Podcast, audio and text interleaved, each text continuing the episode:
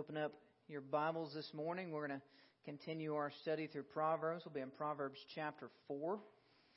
If you've been with us the past few weeks, we've been going through a series called Walking with the Wise, and we're going to be looking at the wisdom literature in the Bible, beginning with the book of Proverbs. Last week we were in Proverbs chapter 3, and Kevin took us through a portion of that chapter and showed us that the good life, no matter how we may define that, biblically speaking, the good life is actually lived not from the outside in, but from the inside out. That the good life doesn't begin with a change in circumstance, but actually in a change of heart, one that's set on God and His commands. And that flows outwardly and gives shape to the rest of life.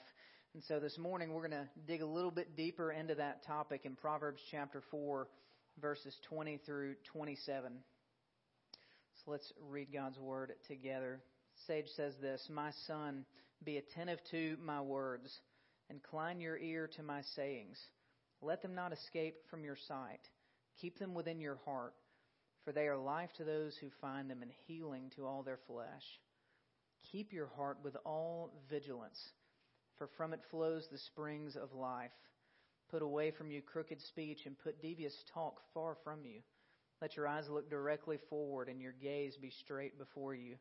Ponder the path of your feet, then all your ways will be sure. Do not swerve to the right or to the left. Turn your foot away from evil. This is God's word. Let's go before Him and ask His help in understanding and applying it. Heavenly Father, you are the helper of the helpless. And Lord, as we come to you this morning, we are reminded uh, that our heart is supremely important. Uh, Lord, you are the one who sees the heart who judges the heart. And thankfully, you're also the one who controls the heart. And so, Lord, as we look at our hearts this morning and how they work and how we're to guard them, Lord, I pray that we would not despair, but, Lord, that we would turn to you with hope and joy. Uh, Lord, and that you would set our hearts on you.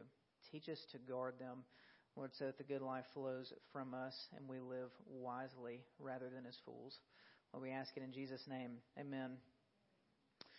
So, beginning in the 1840s, uh, the Industrial Revolution had made its way to the United States, and one of the premier cities that really benefited from the Industrial Revolution was the great city of Cleveland, Ohio. If you're familiar with that, it's home to America's team, the Cleveland Browns, just as a side note. Um, but with the Industrial Revolution, there came sort of a, a nasty underbelly to this, right? As, as businesses and manufacturing plants moved into Cleveland, Ohio, uh, companies such as Sherwin Williams, Republic Steel, Standard Oil, they all moved to Cleveland and they settled along the banks of the Cuyahoga River.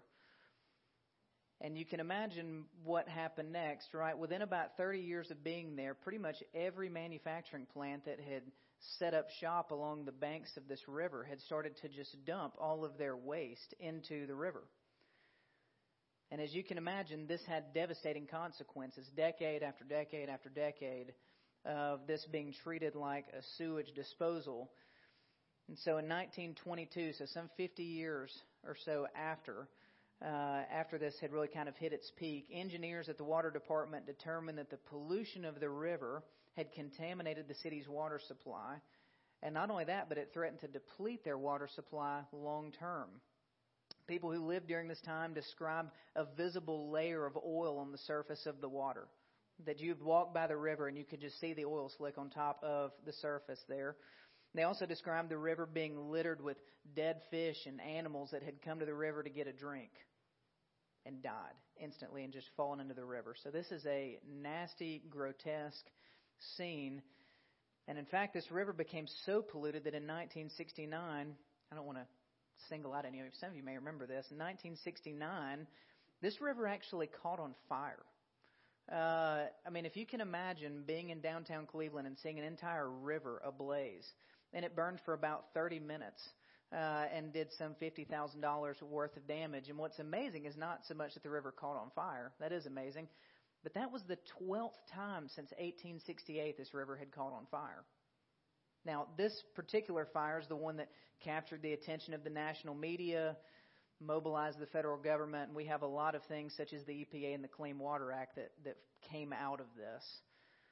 But there's sort of a, a tragic irony in this mental picture that we have in our minds right now of a river that was supposed to supply life to a community, to a city, being something that instead brings death. That what was meant to provide life and nourishment was doing tremendous harm and destruction. Why? What was the change, right? Well, the river had been polluted upstream, and that pollution had made its way downstream. In Proverbs 4, the sage here says that our hearts work very similarly. He compares our hearts to a wellspring. And so this is our, our thesis this morning is that our hearts, like a river, are constantly flowing out into the rest of our lives. So we need God's wisdom to help us guard our hearts. And so we're going to look at two things this morning to sort of help us understand how this works. Number one, if we're going to guard the heart, we first have to understand how the heart works. So we're going to look at how uh, how Solomon describes our hearts and what this tells us about how they function. And then secondly, we're going to see how we then guard our hearts as a result. So number one, how the heart works. In verse 20, Solomon begins sort of a new exhortation here, but it's a familiar invitation. He says, My son, be attentive to my words. Incline your ear to my sayings. Let them not escape from your sight. Keep them within your heart, for they are life to those who find them and healing to all their flesh. Solomon is inviting his son to heed his wisdom. It's been the invitation uh, all the way up until this point, and it's actually going to be sort of a repeated emphasis all the way through Proverbs 9. Solomon has made some mistakes in his life, and he's learned wisdom the hard way. So, like a good parent, he's inviting his son to heed this wisdom rather than learn the hard way. And so, what is this wisdom? Maybe said that biblical wisdom is letting the presence, the promises, and the commands of God shape the way that we do life. I'll say that again. Biblical wisdom is letting the presence, the promises, and the commands of God shape the way that we do all of life. Kevin said it this way a few weeks ago it is the skill of living well in God's Word.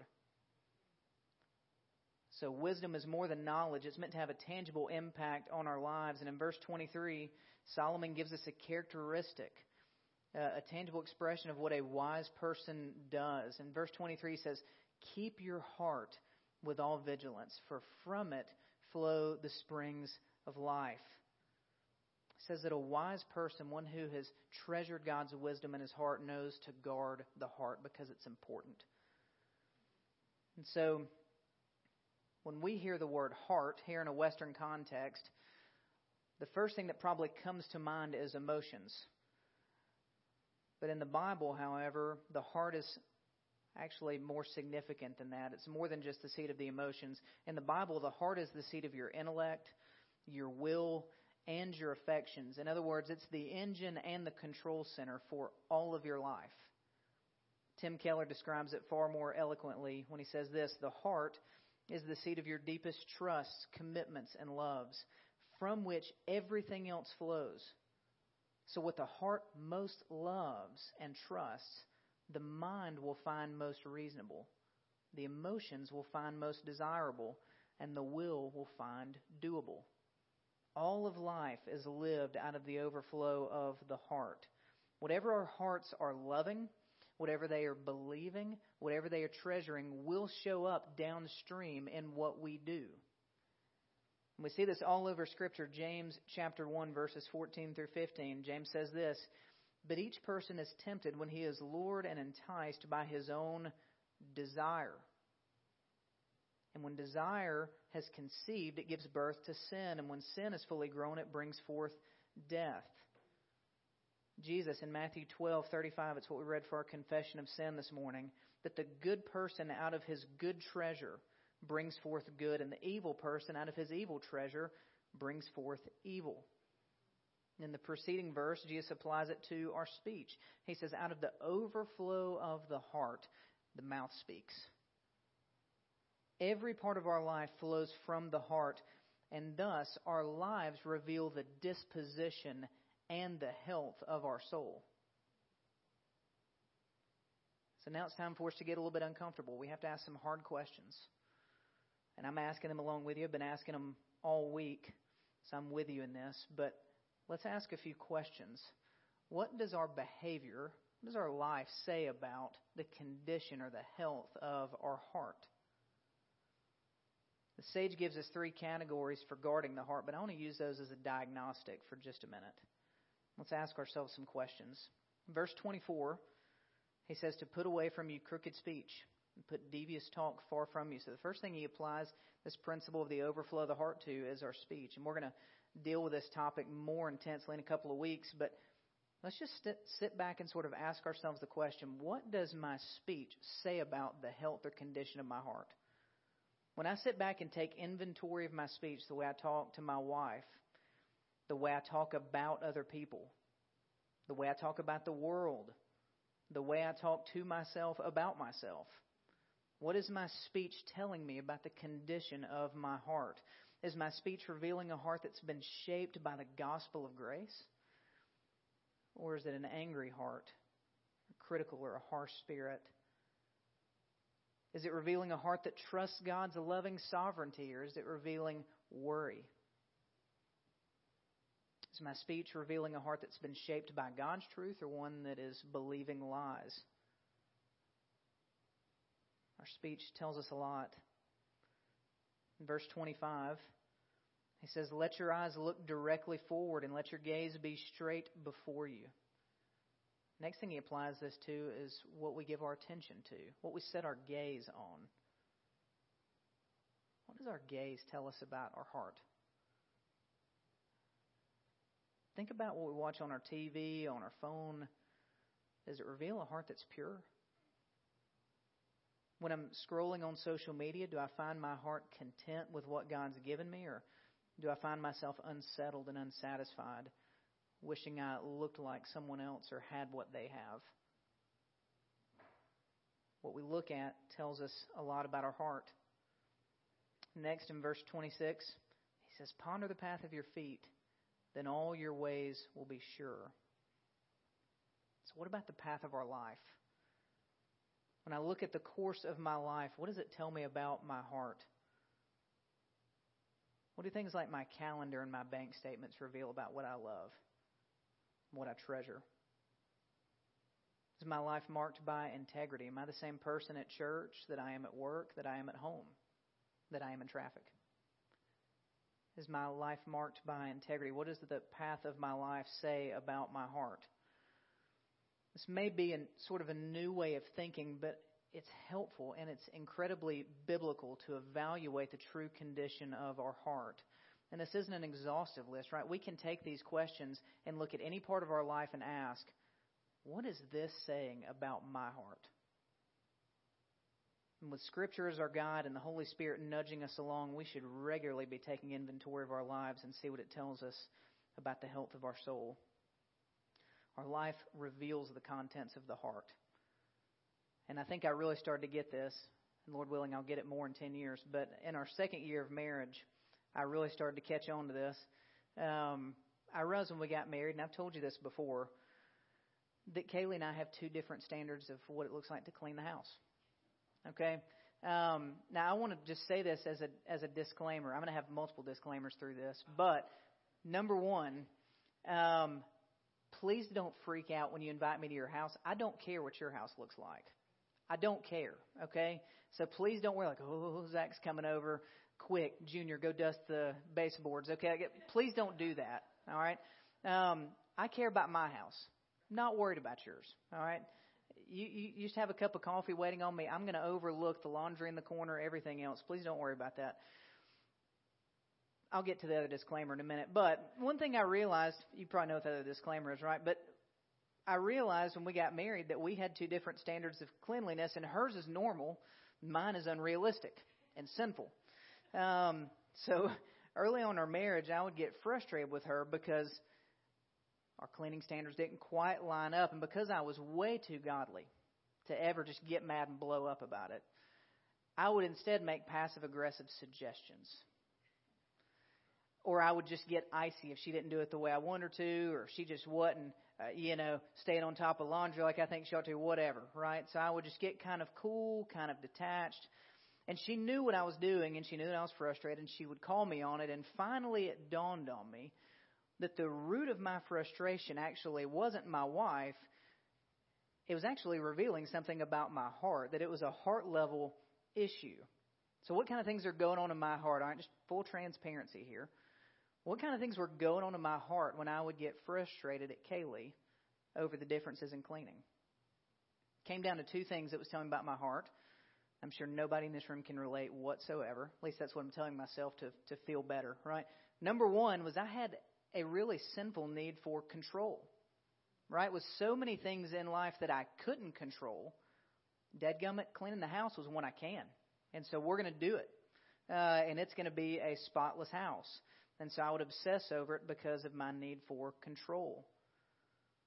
The other thing I realized was that I had a need for other people's approval. I wanted people to walk in and marvel that my house was clean so they would think I had it all together.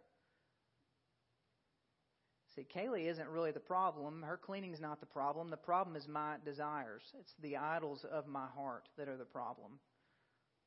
Idols pollute my heart, and that pollution makes its way downstream into every part of my life. And this is why Solomon tells us that we have to be vigilant to keep the heart. So, how do we guard the heart? Let's move to point number two. If we understand that all of life flows from the heart, what does it look like then to, to guard the heart so that the what flows downstream is righteous? So, as I mentioned earlier in James chapter 1, James attributes our sin back to the desires. He says that really what's at the root of our angry outbursts, what's at the root of my discontentment and all the other sins that we justify is not my circumstances, it's not another person, it's my desires, right? It is a sinful desire that is welling up in me and spilling out into my life. And so, fundamentally, what it's going to mean if we're going to guard the heart, to be vigilant to keep it, we have to first understand that we have got to fight sin at the level of desire, at the heart level. The way that we guard the heart is by addressing sins at the heart level. So if I see sin in my life, no matter what it is, I have to learn to ask the question what am I really desiring? What idol is this sin shedding light on? What does this sin or behavior tell me about what my heart is trusting and what it is treasuring? This means I have to learn to recognize and repent of wrong desires before, and as James says, they give birth to sin. So if I spent my entire marriage simply uh, simply repenting for being frustrated at Kaylee, then I'm never going to change and our communication's not getting any better, right? I'm going to stay in that cycle. So what God does is He uses circumstances and He uses people to show us our sin, to show us those deep desires in the heart. And I need to repent of those desires. I need to target my repentance at that level. So that means I need to repent of my disordered desire for control. Because I can promise you, my idolatry of control is not just stuck over here in a corner of just cleaning the house. Right? My desire for control is going to trickle out into everything else. So I need to repent of that desire for control. I also need to repent of my need for the approval of other people because that also is not relegated to house cleaning. It's going to trickle out into everything else in my life. It's going to keep popping up in other places. And so I see that these desires are sinful, and not every desire we have is sinful. But what James tells us is that we have desires that are disordered, meaning that we have some things that we desire that are wrong, are just outright sinful. We shouldn't want those things. And we have other things that we just want too much, to an idolatrous extent. And so I need to repent of these things. So what does that look like? A man uh, named Bob Flayhart at Oak Mountain Presbyterian in Birmingham, uh, he created this thing called the Gospel Waltz for how we repent. If you've been at Grace Fellowship for very long, you've probably heard Kevin mention this before. It's incredibly useful. So when I when I see these desires that are either outright wrong or they're over desires, how do I repent at the heart level before it gives birth to sin? First, I need to see that these desires are sinful, and then I need to confess those specific desires to God. So that's the first step is confess, right? I'm going to confess my specific desires and the sins they lead to to God.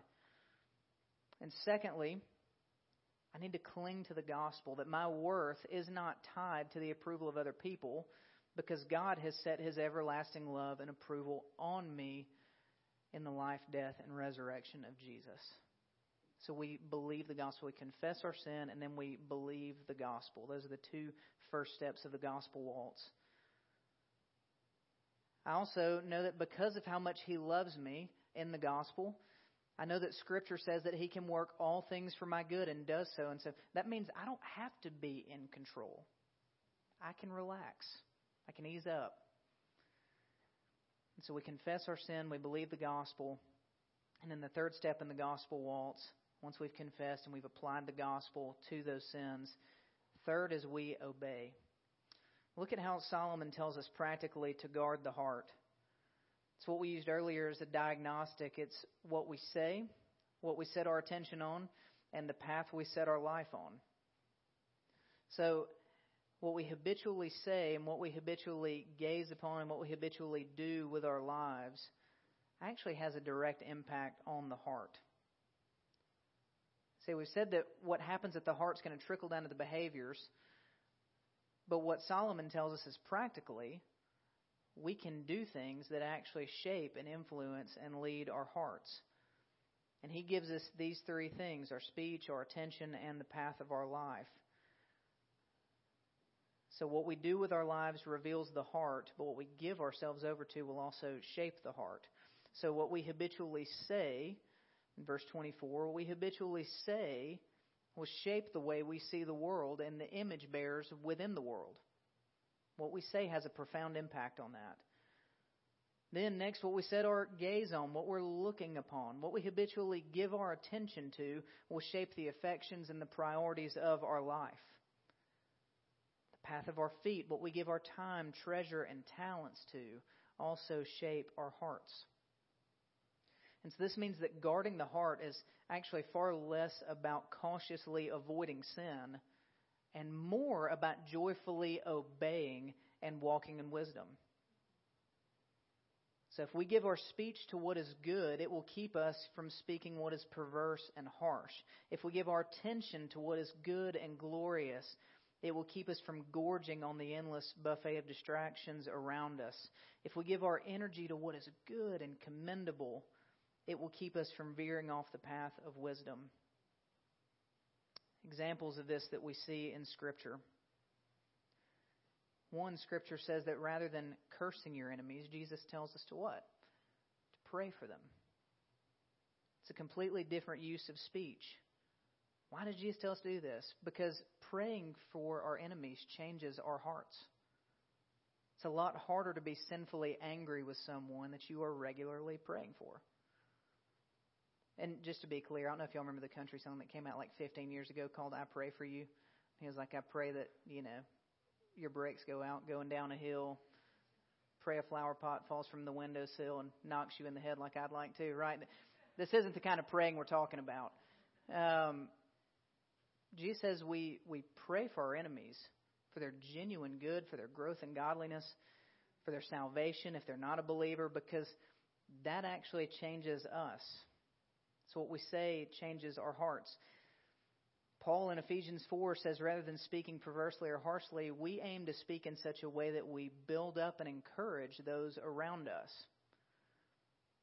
So if you're a person who struggles with the way you speak to or about other people, the answer is not just to try harder like the little engine that could, not to say bad things. It's actually to give our speech over to good things. Next, rather than living a life of constant distractions, Scripture tells us we can behold the glory of Jesus in the pages of Scripture. And as we gaze on him, 2 Corinthians 3:18, as we gaze on him, we become transformed into the same glory from one degree to the next. We can give our eyes to something better. Romans 12:1 rather than wandering through life acting on our sinful desires and impulses, we are to present ourselves to God as a living sacrifice and use our time, our treasure, and our talents as a spiritual act of worship. We can give our, our lives to something better. We can easily allow our hearts to become polluted by giving them over to foolish things. the wisdom of Scripture tells us the way to guard our hearts is not only to avoid contaminants, but to pursue worshipful obedience in all that we do. Now, there's a tension here we need to address, and I'll, I'll say this as we wrap up. We understand that at the heart level, right, what's going on at the heart is going to come down to our obedience. And this is where the metaphor of the river and cleaning up the river sort of breaks down, right? That cleaning up the river at the bottom doesn't affect what's going on at the heart. Right? So it would have been incredibly foolish, the Cuyahoga River, for the city and activists and the federal government say, you know what, you're right, there's a massive pollution problem. Quick. Send them a blank check. Let's send volunteers. We're going to get everybody down there in that river cleaning up oil, and we're going to get this river cleaned up, right? What's the problem with that? Because companies are going to keep dumping stuff into the front of the river, right? Up upstream, there's still corruption going in. There's still pollution going in. And so the first step is actually not cleaning up what is downstream, it's stopping the contamination that is upstream. And so what we can easily drift into as Christians is saying, all right, I see these sins going on in my life. I see that I'm an angry hurt person or a harsh person or I'm uh, you know, I'm greedy, um, you know, whatever. Fill in the blank. And we can say, all right, now what I need to do is I need to double down and I need to try harder and do better. And if you've been following Jesus for any length of time, you know that what happens is is that you stay downstream trying to clean up behaviors and the heart never changes. And so what ends up happening is we stay in this cycle. Might do better for a time, and we end up falling right back into the same patterns of sin and foolishness. So, what this proverb is not telling us is that if you just give yourself to better things, the heart will be changed. When Solomon says that we can walk in wisdom, that we can walk and put ourselves to better use, give our lives to something better, he's saying that shapes the heart, but that is not capable of changing the heart. In Ezekiel 36, God was speaking to his people who were in a similar predicament.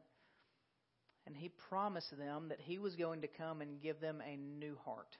He was going to remove the old heart of stone that's so resistant to obeying his commands, so incapable of loving him, so incapable of a life of wisdom.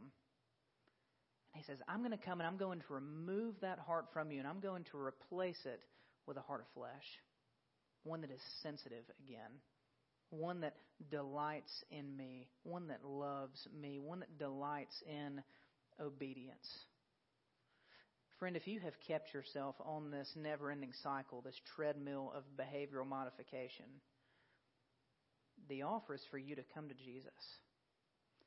And when you place your trust in Him and you stop trying to clean up your own polluted heart, something amazing happens.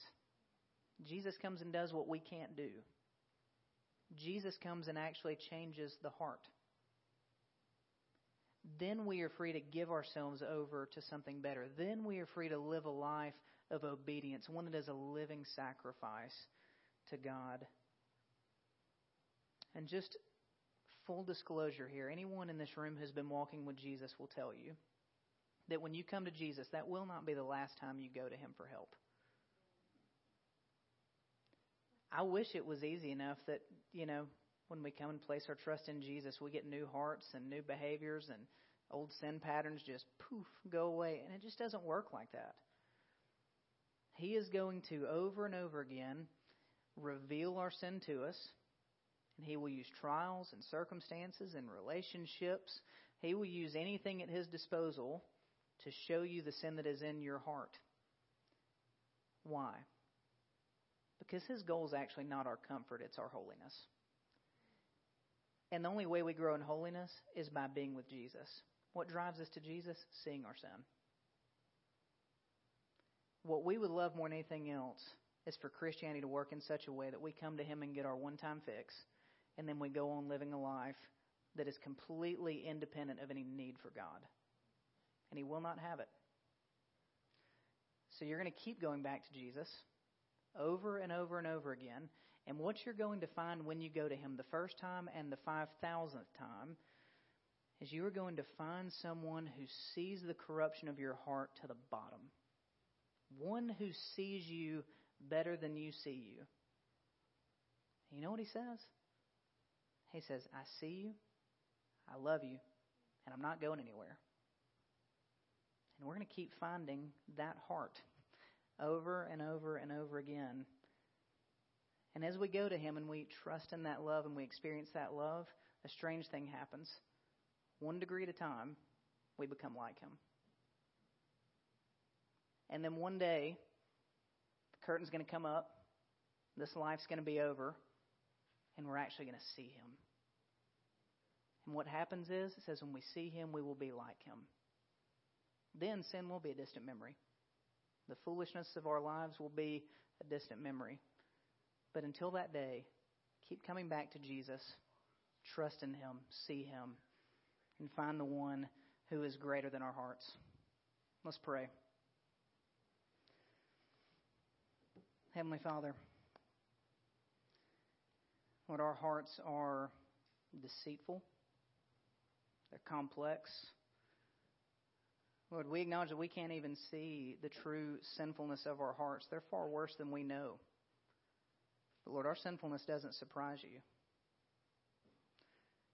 And so, Lord, I pray for my own heart, I pray for the people that are here, Lord, that rather than sitting downstream trying to work on behaviors, Lord, for those that are in Christ, we would begin to target repentance at the heart.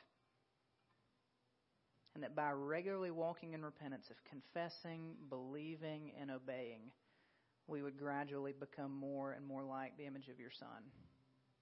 Lord, anyone in here who is not in Christ, who spent their life trying to just fix behaviors and frustrated, they feel like they're going nowhere. I pray that they would stop trying to be their own Savior, and that they would come to you as the old hymn says, put their deadly doing down and trust in you. And Jesus, we rejoice in the fact that you promise that you will never cast anyone out who comes to you in faith. Lord, thank you for being the one who sees us, who knows us, who loves us, and who is going to stick with us, the one who is going to finish the work that he began. Lord, we thank you. It's in Jesus' name we pray. Amen.